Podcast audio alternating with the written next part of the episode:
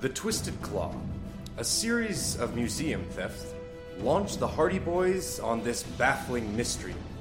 Rare collections of ancient pirate treasure are being stolen. Who is doing it? And how is this loot being smuggled out of the United States?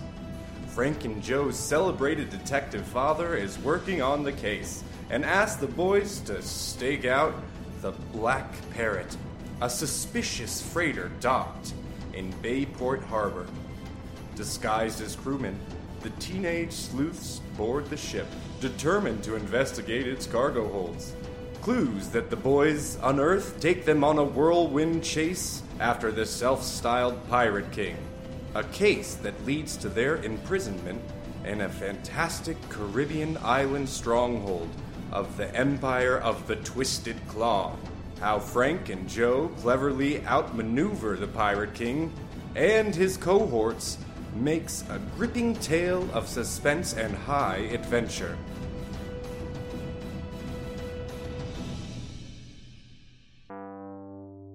They pass out because of lack of fresh air. But then they wake up later, which I'm like, no.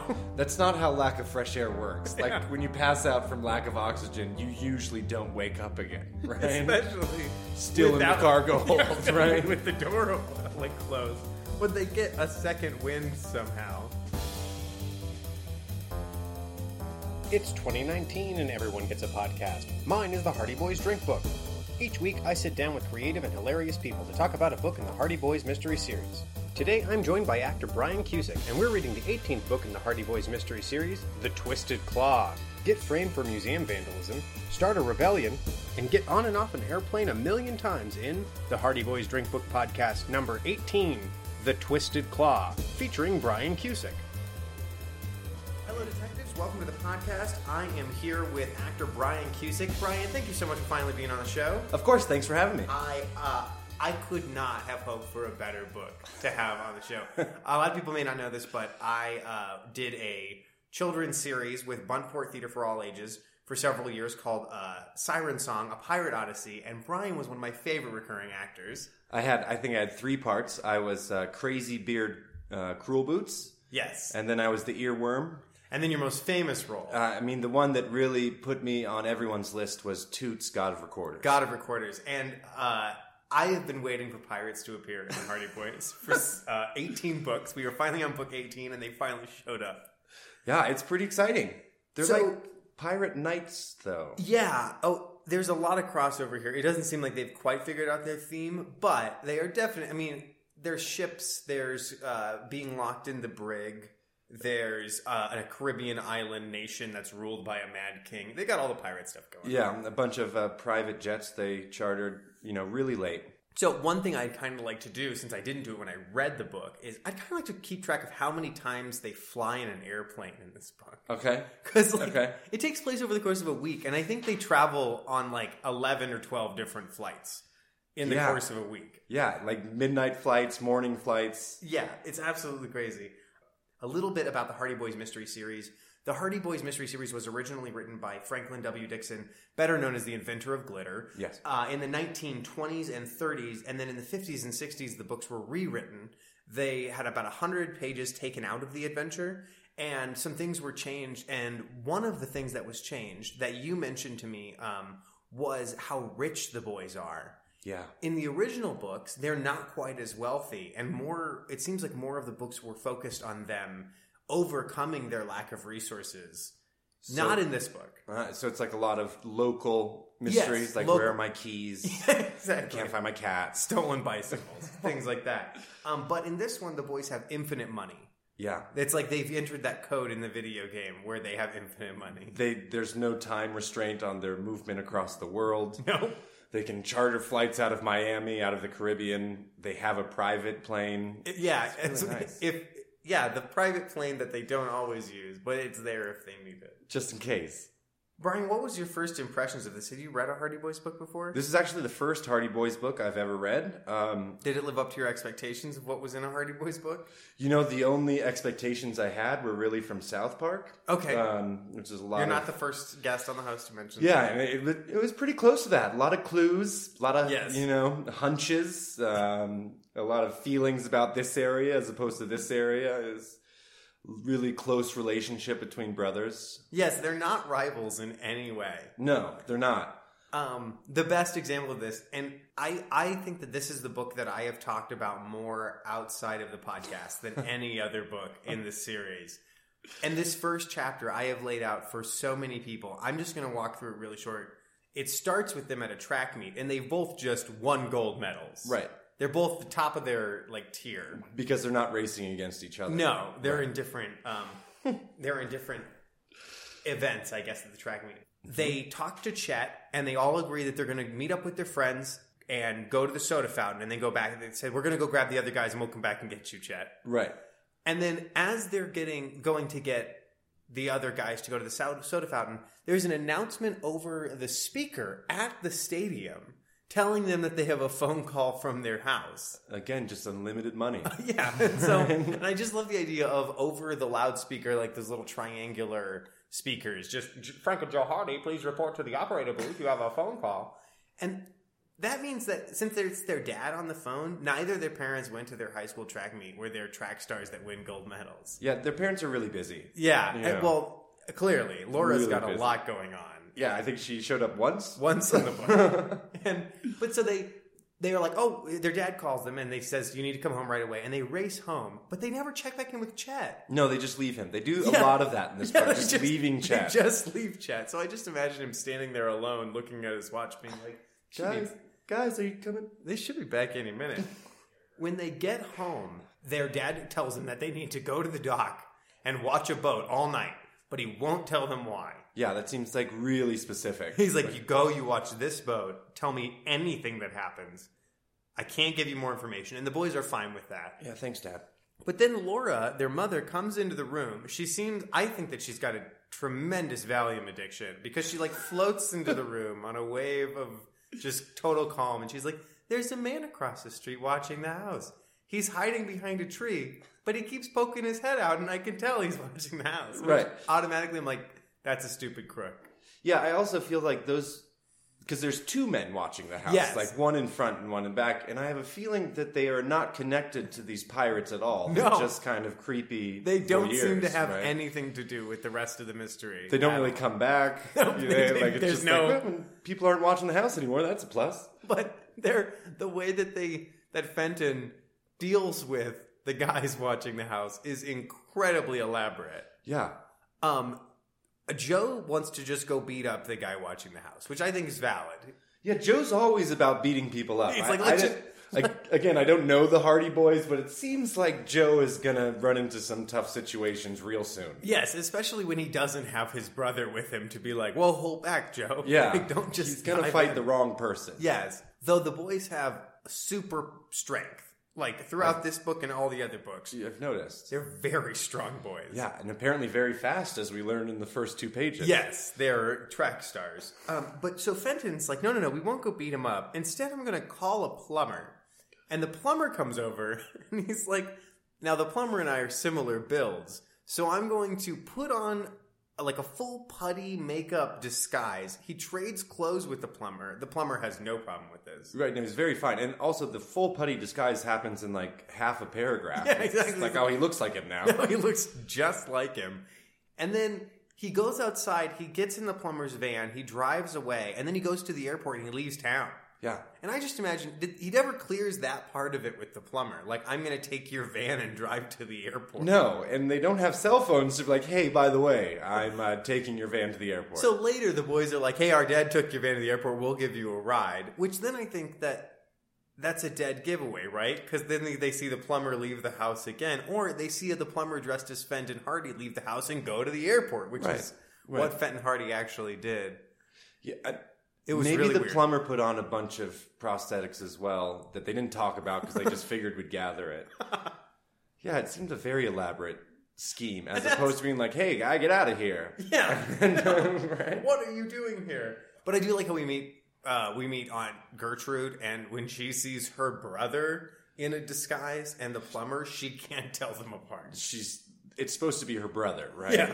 Um, Gertrude's an interesting character throughout the entire book. She seems. Do you want to talk a little bit about Aunt Gertrude? Well, she seems at times a little bit more motherly than anyone than their mother. Yes, their And mother then is checked out. At other times, she seems a bit on edge for no reason. She's very high strung. Yeah, I really enjoyed this. So they go down to the docks that night and they're told that they're supposed to just watch this boat.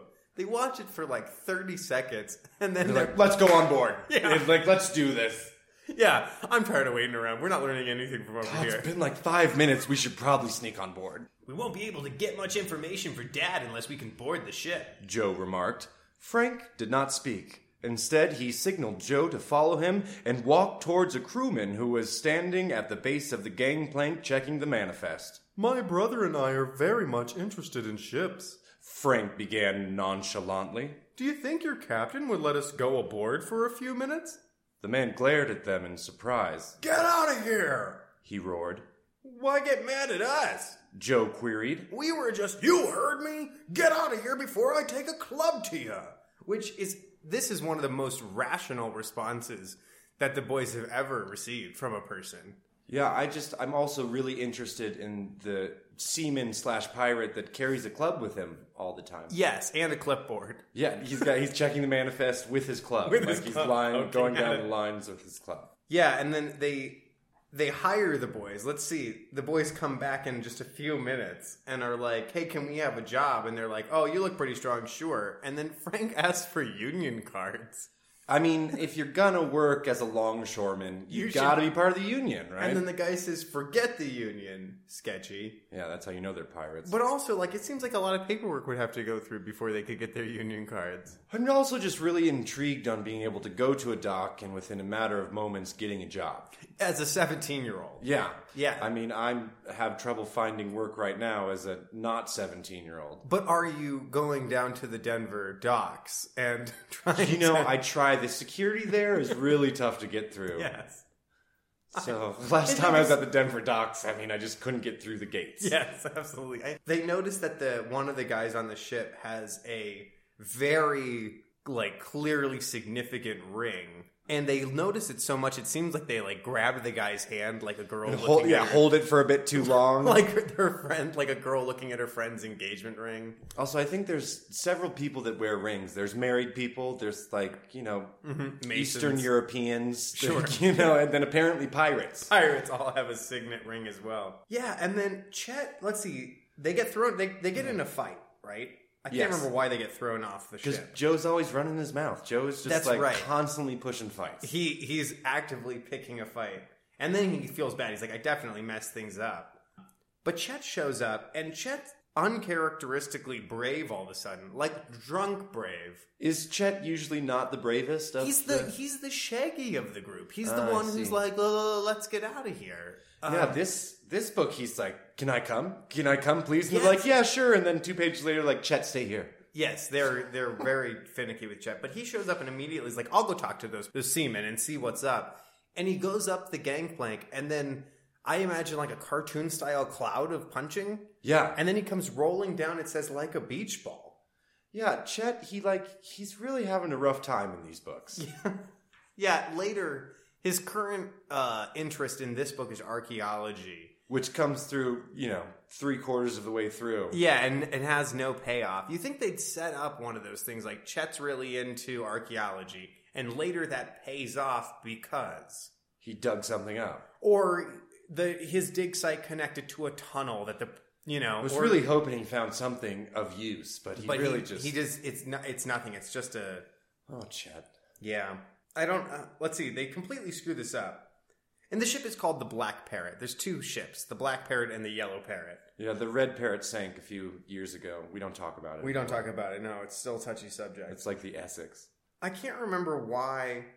Oh, the, when they get home, that's right. Their dad. They. um Oh yeah, they they put on disguises before they go to the shipyard, right? Yeah, no, I think this is later. I Okay. think this disguises come after they decide to try to board the ship again. That's right. They go home and they, Yeah. they're like, that didn't work. Oh, So- disguises. we need piratey stuff. So duh. we'll dress like like pirates and then sneak back onto the ship. Why do they need to be on the ship? They don't know. Their dad has given them no clues about But their anything. dad just told them to watch the ship. Right, but they think to watch something is better to be on it. Yeah. Right? So they get all they're like let's they decide they're going to disguise themselves in the car because they don't want their mother and Aunt Gertrude to see them. And uh No, to see them putting on disguises. Yeah, right? exactly. Like, it's not to see them. They walk in with, and then walk out with like arms full of clothes. Bye, mom. Bye, Gertrude. and then I imagine in the driveway while their mom can see them. okay, now we can put it on. cool. Do I look like an old man? No, you look like a teenager dressed like an old man. But sort of a piratey seaman old man. Don't they get there and the Black Parrot is like gone? At the dock? There's some point where they show up and they're all prepared to sneak on board and the ship is just gone. But it comes back really fast. Um, their dad decides that they need to get a book. All, And this is the most random thing. This is the first time I was like, oh, they have a private jet? And it's, I I don't think it is a jet. It's probably a, little- bi-wing or something. yeah, but- they have a private pilot at least. Yeah, and out of left field, he's like, go pick up this book. And they're like, oh, we must go to New York City. Let's call our pilot we have on retainer. Jack Wayne. One thing I really liked is that they're like, he's like, hey, where's your dad at? And they're like, oh, he flew to Miami. And he's like, he, he what? He's, oh, he's got a, does he have another pilot? They're like, no, he took a commercial. I was like, oh, cool. So Oh. I'm just, all right. I, I mean, I guess I'm sitting with this plane for no reason. Yeah, I kinda- like, did he forget that he had a pilot? I was like, yeah, I think the writer did forget that he had a pilot. I mean, you, also, it's really hard to get refunds from Southwest, especially that's to Miami. true. He'd already so- booked it, so um, they decide, yeah, they're going to fly to New York to get a book called "Essays in Criminology" by Weaver. But yeah, I just can't believe that he was willing to fly the teenage boys to New York City. But I guess they're in up, upstate, so it's I mean, but probably- also, if I had a private jet, uh, why are we not flying everywhere? yeah, Like, I exactly. mean, why You should didn't they be get a flying me to ride? school in the morning? Yeah, they should have gotten a ride back from the track meet on their airplane. Absolutely. So let's see. They found um, they find this book. They this book is just I don't know what the plot element of this book is. It never comes up again. It was just so that they could see the book that's next to it on the shelf, Right, Which right. is called "The Empire of the Twisted Claw." And that's when I was first like, oh, that seems important, hence the name being the Twisted Claw. So this is yes, absolutely. Which there is no real actual twisted claw in this book. No, it's just like a, A ring symbol. and a book and something that's on their breastplates. Uh, this most of this chapter is just the story of pirates, um, and about this pirate king named Cartal who dis- discovered an island, um, which discovered should you know in Right. quotes because there's definitely people on that island. They make It- that clear later. It, much like it's like, oh, he discovered that. I think he just like sailed by and was like, that's it. I discovered. I it. This is our discovered it. island now. Waved at all the people who lived there. We're discovering you discovered now. too. Hey, congratulations, you've been discovered. Welcome to the world. Yeah, and apparently this guy came up with an elite personal guard that each had a full suit of armor, perfect for when you're on the high seas. I mean, if you have a sinking ship, you really want to be in a full suit full of armor. suit of armor, and apparently the breastplate, yeah, has this twisted claw image on it. They wanted to find out where the island is located, and they're like, if we can take this book to our crime lab, maybe we can look at these faded pages and get more information. And they tried to get the owner to just give them this valuable book. And he says it's like fifteen hundred dollars or something. And they're It's like, could we take it for like two days and just like run some tests on it? like, no, I know what your tests are. Get You're outta gonna here, dip kid. it. In, Get out of here. You're gonna dip it in chemicals and shine weird lights. Yeah, because at they it. don't have scanners to like Hmm. bring things out. Nope, they're just literally gonna like treat the pages with chemicals and shine ultraviolet light. At it. All those Hardy boys. I'm glad that the owner didn't give them the book. They I would've am ruined too. It. I'm also glad that someone said no to them at some point. it is interesting how often people just cooperate. And they make friends with the one person who overheard something just randomly. Yes, S- things are so convenient. I've always, I like, I really want to adapt this. I really want to film this absolutely beat for beat and keep all of the unreasonable, like people who help them and clues they find that they shouldn't have found. I mean, I would be really willing to play all of the random strangers Yes. that have all the information they just happen to need at that time. It's so Particularly the pirate or the old sailor that comes near the end. He Oh. was my favorite. Yes. He was literally half a page. and then it's like, well, see you later. They um they hear on the radio, or no, they read in the paper that the Black Parrot, the ship they were going to sneak onto, had engine troubles and is returning to the Bayport Harbor for repairs. And I was like, that's in the paper. This this paper that they're receiving is has the best journalism I've ever heard. Yeah. I mean, only pertaining to what they need. But yeah, it's targeted towards the Hardy Boys. it's really interesting. I You're was like- wondering, like, how big is your staff? yeah, exactly. Like, I that mean, some guy is just on monitoring ship traffic. From he's the the, port. dock reporter. Doc reporter. Yeah, so they put their disguises back on, and they decide they're going to go, and they decide Chet should come with them, and keep watch, do basically do what their job was Yeah, as they go break into another place. in silly disguises. I mean, I was really. If I could get onto every ship like that, I would be a lot happier. yeah, I would just disguise myself as like like a seventy year old man and go on cruises and be like, I don't know where my ticket is. I've lost my ticket. Yeah. Oh, my, no. my my wife's on. She's has the tickets, Oh, and I then they're like, lost "Well, my just, wallet just too. go Can- on board. Fine. Can you give me some money before I go yeah, on? here's some money." Thank you. Did it again, Joe. As Joe is like the, the wife. When when they a guy sees them on board, he says to them, I ain't seen you guys aboard before, and then it says Frank mumbled in double talk. Do you know what that means? No, do you know what Well, I, uh, well, I mean, it's- I mean, well, I was got. Well, here's what. So the thing is, is ah, well, Oh. uh, double talk. Double you know, talk. you say nothing but everything. And then rather than be like, Wait, what? The guy's like, Well, you better check in with the first mate, and they're like, Will do, and then they don't. I mean, well, they are like Hiding. seamen slash pirates. So That's true. I'm sure a lot of double talk occurs on those ships. They, right, yeah, kind of Popeye sounding uh, gibbering. They go down into the cargo hold. They're really good at sneaking around this ship. Ships Yeah. are usually pretty cramped. Especially if they're loading things up, I feel like a lot of people would be going into the cargo hold, right? But they get in there, and I really like how they get inside. And somebody walks by and is like, "Why is this open?" and closes it. This shouldn't be open. Like, oh, we should have thought about that. And also that the cargo hold doesn't have a, a handle on the inside of it. No, why would it? It's like a walk-in freezer for murder. right? And then, of course, the ship, they feel it start up and start to leave port. Which I think that was the moment when they should have banged on the door and been like, oh, whoops, we're going to get stuck in here. No, but they had to find clues. That's true. They don't in the cargo hold, though, right? Not in this cargo hold, No. or really any of them. Any of the cargo holds. the next chapter has the best chapter title of any Hardy Boys book ever. The chapter title is Good Old Chet. Oh, good old Chet. Good old Chet. They pass out because of lack of fresh air. But then they wake up later, which I'm like, no. That's not how lack of fresh air works. Like when you pass out from lack of oxygen, you usually don't wake up again, right? especially Still in the cargo hold, right? With the door like closed, but they get a second wind somehow. They do really the only thing they can do, which is alert the crew to their presence. Yeah, they're trapped in a room with no oxygen until it all of a sudden has oxygen again. And They don't try to find out where that new burst of air came from. no, it's probably the window they could have gone out of.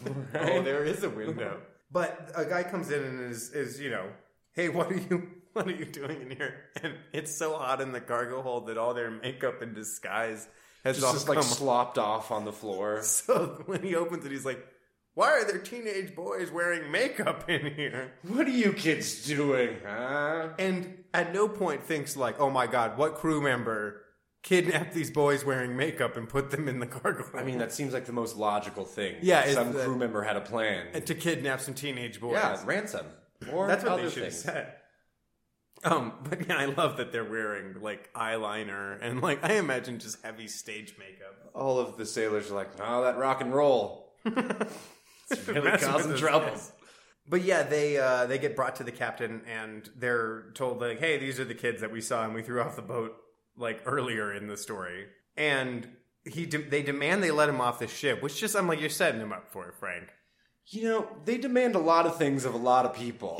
and I just really can't wait till they graduate from college and someone's like, "No, you can't have this job." Or no. And they're I will like, "Not." I feel like they're going to end up like the um, like the guy from Catch Me If You Can, where if they're told that they can't have a job as a doctor, they just steal somebody's credentials Yeah, and pretend like, to be a start doctor all performing day. surgery. Yeah. Like, look, I'm a Hardy Boy. Okay, There's I'm sure nothing I... can't do. this chest needs to be open. I don't need a knife. We're really strong. I. Yeah, absolutely. They're so so strong, but they can't beat all these pirates. So I can't. So they they get put under. They get put to work, right? Yeah.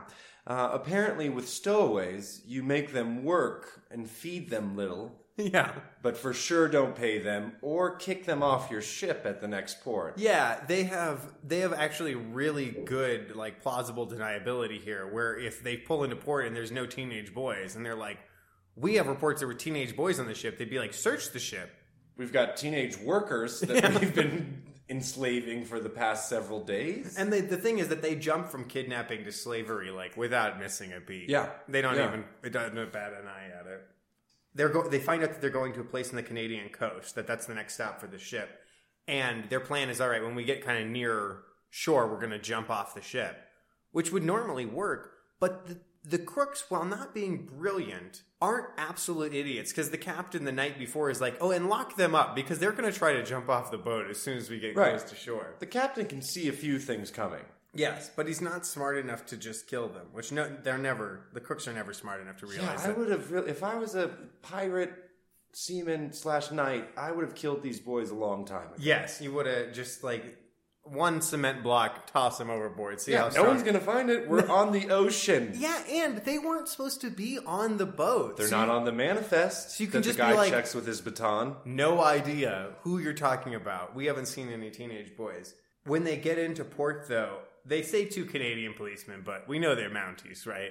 They have to be on I- horses. On horses. like they have That's to what I come up the meant. gangplank on horses. horses. Also, just out of left field. I mean, it's like standard procedure in Canada. Yeah. Any ship comes in, send the Mounties. send the Mounties to check it out. And the Mounties like they come on board and they're like, "Are you the lads from Bayport?" And the Hardys are like, "Yes." They're super happy. And the captain's like, "Well, they're stowaways. Like that matters at all." But they're still the kids you kidnapped from America. Sure, but just so you know, we only locked him up to teach him a lesson. And then sailed them to Canada. Right? Like, but I mean, there's some should've- international things happening you here. should have turned around as soon as you found out they were minors on the on the Yeah, ship. take them back. you literally took them out of the country. It's a problem.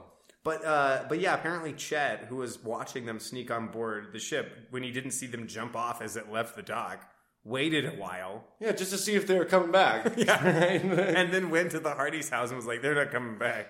Um, and then they found out where they were going and, and were able to rescue them. So good old Chet. Um, Good old Chet. but then let's see, they sleep for just a few hours when they get home. You think that they'd sleep for like two days? Yeah, there's surprisingly a huge lack of sleep for these Yeah. teenage They boys. were ju- we were just told that they were barely allowed to get any sleep on the ship. Yeah, and I don't know why, because they passed out from lack of oxygen. I feel like that's the best sleep you can have, right? That is the deepest sleep, right next to death. This is a great time to check in with Bingo. I've got disguise. I have a horse chase on here, but I feel like Mounties. they weren't chasing each Yeah, other. that's We're- true. Yeah, those are, that's multiple people on. I have trespassing. I have trespassing as well. All right, so I, I'm doing all right. Let me see. All right, I, the ba- the boys have left Bayport. I have that one. A plane ride where nothing bad happens. Oh, that's They coming. flew to New York, right? they did, Nothing bad. and then they flew back. yeah, okay. So that's two flights already. I do want to start keeping track of. I've got fist fight. I mean, Uh, okay, yeah, there was definitely s- a fist fight. I also have school. It started with school. This is the uh, the very first time their school has ever appeared. Really? Yeah, at that track meet was the first time the state the high school track meet. So are you telling me I am the first to receive the school square? Yes, absolutely. I'm, I'm feeling. I didn't really even good about realize that at the time, that. I'm feeling good about that. but I want to make sure that we have that I'm keeping track of how many flights they've already taken. Two flights, and then they fly back from Canada, so that's a third flight, and we're only at chapter five, and that's not even counting Fenton Hardy's flights. I'm just going to count the boys. Okay. Okay, I'm getting close. All right. So then they, I think this is case number two because the first case was we're trying to find out what the heck this boat is up to. Yeah, it was just watch the boat, Watch the boat was case number one. and they blew that entirely by Yeah. boarding the boat By boarding the boat. several times. it makes me think of like a Dungeons and Dragons game where the d- dungeon master has a very clear plan for what people are supposed to do, and no one does that. No, they, then the dungeon master's just making things up. Yes, there, it's, yeah, and that's what happened is happening in the story on the fly. Case number two, the Hart, Mr. Hardy tells the boys, I've been engaged by the Reed Museum Association to investigate a series of thefts. Four museums have been robbed within a few days three in the United States and the Abbey Museum here in Montreal. And it turns out that the things that are being stolen are the DeGraw collection, items from the DeGraw collection, which is the suits of armor. I mean, and it's stuff. treasure. It's It's, just treasure. treasure. It's pirate treasure. Pirate treasure. priceless royal treasures, including scepters, crowns, and orbs. Um, which I, you know, you always see the orbs and scepters in treasure cases, but you never see anybody use those for anything. No, they're just for show. Oh, okay. You just walk around holding an orb, and they're like, "Ah, he's rich. Look at He's that got an orb." orb." The Hardy, uh, the Hardy Boys quickly make airline reservations and were on their way within the hour.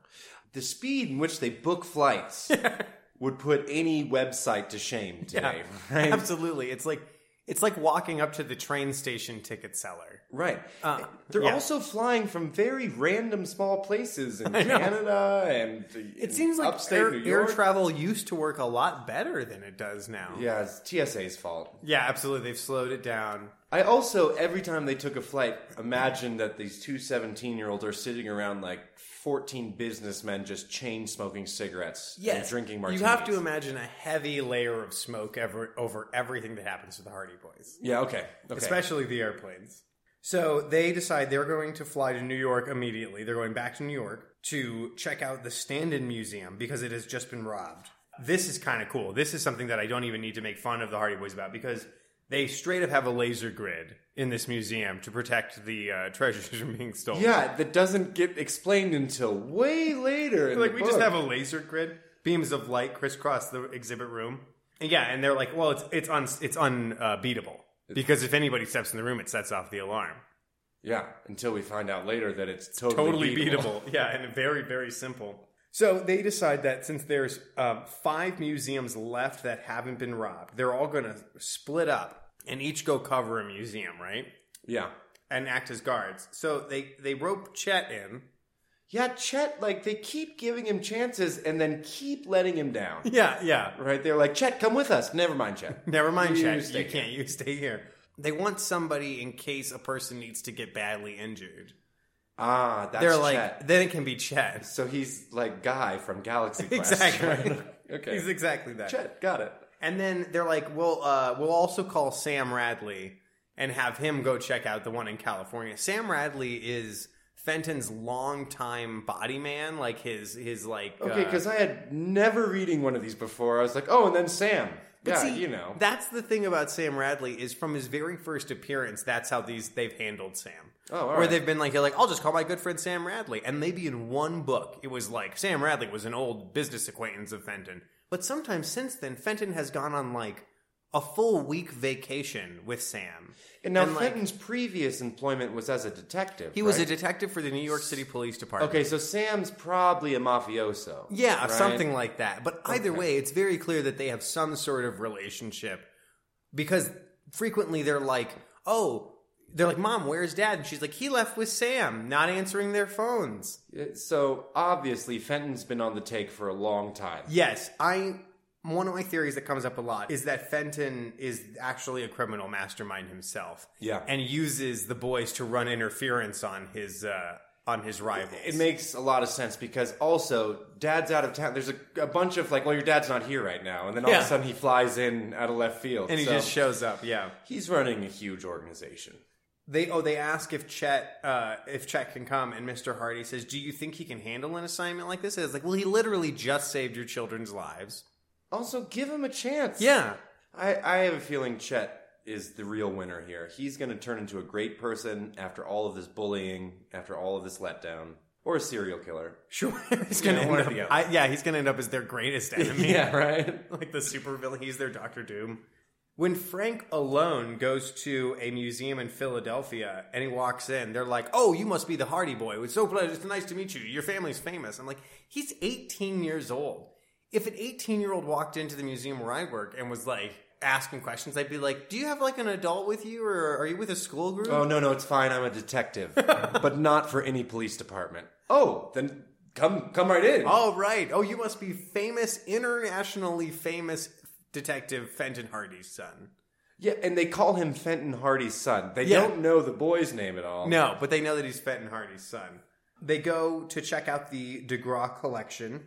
Frank almost gets crushed to death by a pillar. Yes, he does. That's attempted murder. That's attempted murder. that's so if you got attempted that on murder. your bingo, I uh, do. definitely I do. check that off. I think I got that one as well.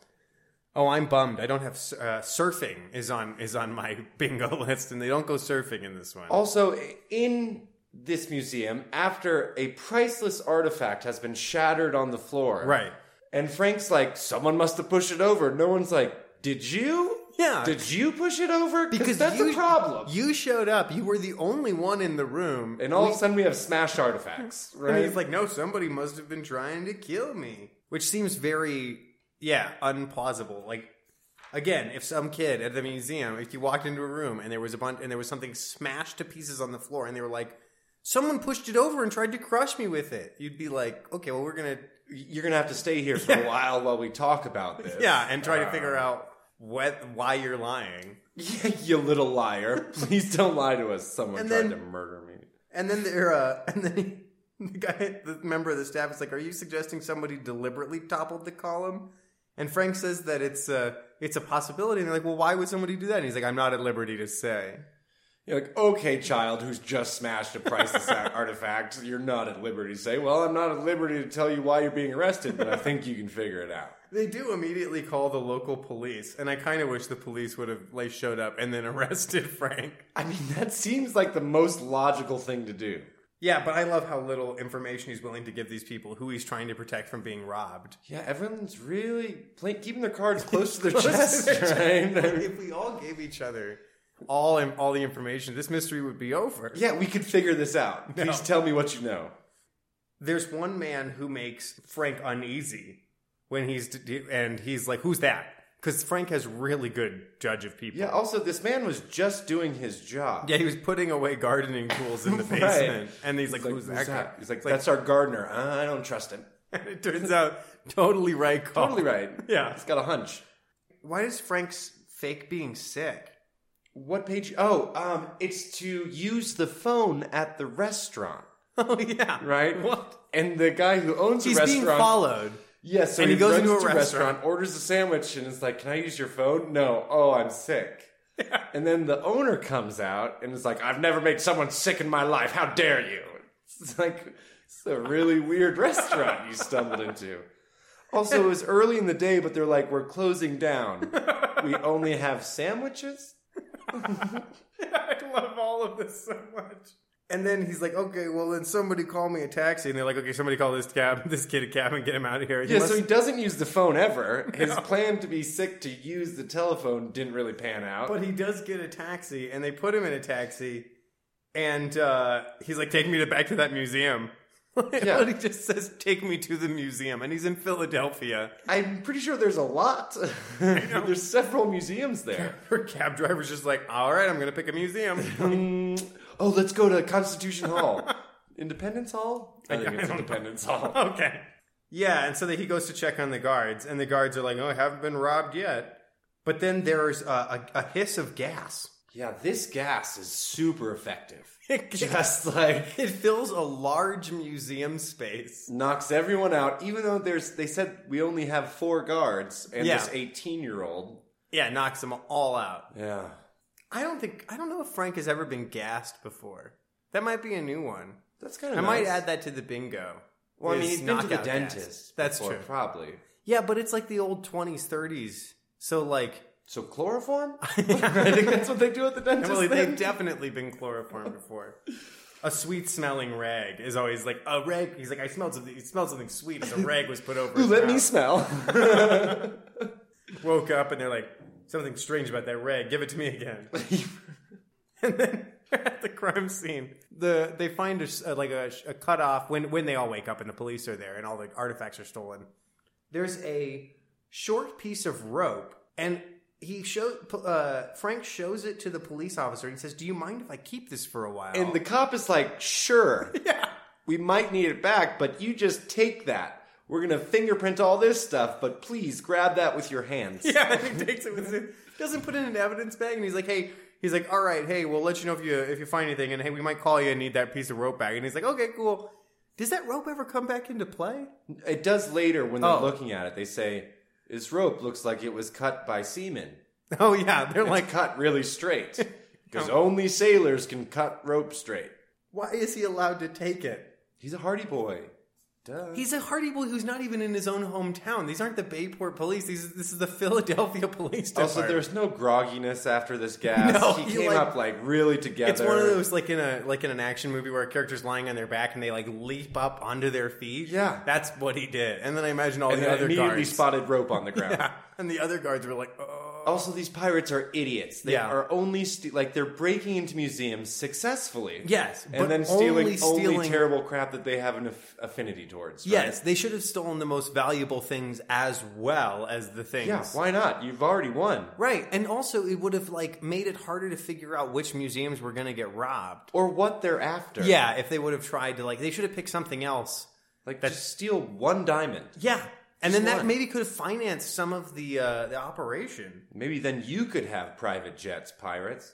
So they all, all of, uh, let's see, Chet and Sam and uh, Sam just telephones from California. He has he had trouble getting an airline reservation and won't be here till tomorrow morning. Because those Hardy boys keep giving him so fast, no one else in the country is able to do it. There's a whole operator switchboard that's just the Hardy Boys getting uh, getting airlines. But they uh, they decide they're going to go watch the Black Parrot again, but this time they're just going to observe it from a distance Are they? because that was the first thing they were supposed That's to do. what you told us. to they do seem to last be time. having trouble ke- like they have really itchy trigger fingers when it comes to rushing on board boats that are obviously international boats. and then oh okay so they, he so he flew to philadelphia Uh huh. and then he also flew back from philadelphia Uh huh. and then they're now flying back to canada Right. because because that's where the black parrot is going to be docked Yeah, also these pirates should dock in a new port every now and then. Yes. Just like mix it up. don't pick the same Don't two leave ports. a paper trail, right? Oh, they make a bunch of fat jokes at Chet just to Yeah. be mean. And uh, they talk to somebody about the Black Parrot, or they overhear some people talking about it and how everyone on board the Black Parrot is a dick. Yeah. They o- they overhear this at like the hotel or at Yeah, or some like a restaurant. diner. And two longshoremen come in just raving about this. Yeah, they're really- like, I don't like those parrot ships. The Black Parrot, those guys are jerks. And the one thing I can believe is that sailors talk at a decibel that's just like slightly too loud for Yeah. normal 'Cause conversation. they're so it's used to the really roar of easy, the yeah, ocean. easy to overhear them. When they get to the, the waterfront, they see the Black Parrot. Uh, there's people loading aboard what looks like piles of logs. And on the side of a vehicle is the name Norland Lumber Company. And then rather than staying and doing their plan, which is watch the ship, they decide we're going to follow that logging truck now. Also, this seems like a really not clue. Right? Not clue. You're Yeah. loading lumber onto a ship. Yeah. You're like, well, let's the the ship is the focus, but they get distracted by this logging truck. And they decide, okay, so it's front there's a lumber mill. It's a closed down lumber mill that Yeah, this truck apparently is it's from. on, run on rough times. Yeah, so I think I'm thinking like Scooby Doo, you know, Yeah. like abandoned mill outside of town, and they're like, "Well, let's go out there." Why? Also, we haven't even talked about the cost of them renting cars in every place. Oh they've yeah, been to, yeah, they're constantly right? renting vehicles. They've got a car that no one's driving them around in, so Right. they obviously rented it. these just rich, rich boys. Or maybe they're like Batman in that like they just have a bat. Like when you go to Detroit and Batman's like, "Oh, there's a bat cave in Detroit." Yeah, or perhaps they bought an extra seat on each of these chartered chartered planes for their car to ride with them. Just sitting, sitting up in the seats. They drive out. They get a flat tire. So that's Then that's- huge for the deductible on the rental car. Right, that's exact- huge. Yeah, and then also, but the spare tire in the rental car is flat. Is yeah, also flat. So, So, I mean, maybe it evens out. Maybe they won't uh, they won't charge them for that because that's sort of on them. let's hope. Yeah, Let's hope. I don't really know how it works. But yeah, so they find they decide they're just going to walk through the darkness towards this lumber mill. They've decided that this is now their goal, right. and the most important thing is to figure out what's going on in this lumber mill. Right, I think he's like, oh, I think it's at least a mile away. It's like Well- you don't know, you've never been here. Let's Joe. walk through the woods in Canada towards a lumber mill, and um, then they fall in a hole. Canada is synonymous with just random holes. So they just fall through the dirt into a tunnel. Yeah, I feel like this was probably like a lion trap or like a tiger trap or I something don't know, but without they the end spikes. up in a tunnel full of people that are like, "We've got visitors." Yeah. Also, way to hide your secret tunnel. Yeah. he, didn't, he didn't dig it deep enough. I just don't understand any of this. Like why they went out there. Why I'm glad they you're saying this because this is my first Hardy Boys book. I was confused most most of the way of the through. way through. Yeah, I guess that's pretty standard. Mm-hmm. Let's see. uh, The the guys are armed. And they ask what they're doing, and Chet just says sightseeing, and then they're like, "The fat one's a comedian," and I was like, "Whoa, whoa, whoa! Yeah. This is a child!" Take it easy on Chet. Everyone is ripping on Chet. And then one of them recognizes him, and they're like, "These are the kids from this uh, from the Black Parrot that we threw off the ship." I'm like, oh, Oh. well, let's let him go again. Oh, They take him to the shack and they tie them up because there's a shack. oh, right. And then, and then, Then they set most- the shack on fire. No, they don't. s- It's, it's like an the- accident. Somehow the car, as the it sparks starts, the from the- sparks. Yeah. Like, I have seen old timey cars, and I don't remember you having to light something. like a wick. Start them right. Yeah.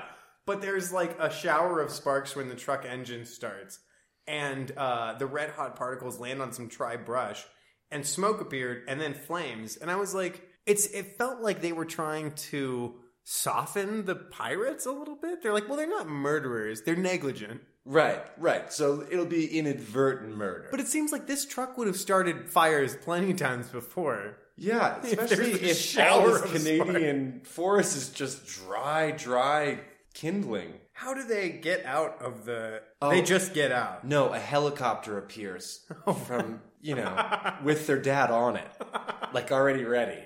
What the hell? What the hell?